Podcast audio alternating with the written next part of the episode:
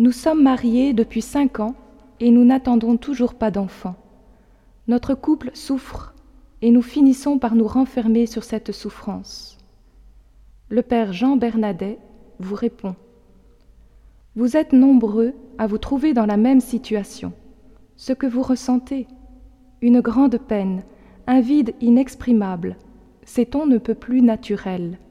Que vous soyez habitué à parler à Dieu ou non, je pense qu'il est normal que vous ayez l'idée de vous adresser à Dieu en lui disant à peu près ceci.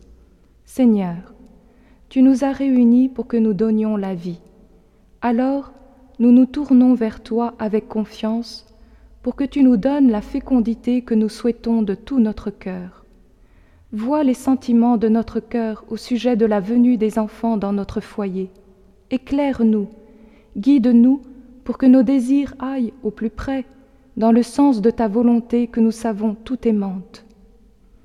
Dans un deuxième temps, je pense qu'il est indiqué que vous parliez à un couple d'amis un peu plus âgés que vous, qui ont des enfants, et en qui vous avez pleine confiance, de qui, donc, vous pouvez attendre l'écoute chaleureuse de la confidence que vous leur ferez de votre attente angoissée et des démarches que vous aurez faites à ce sujet auprès de diverses personnes, médecins de famille, gynécologues, psychologues spécialisés pour l'accompagnement et le soutien des couples.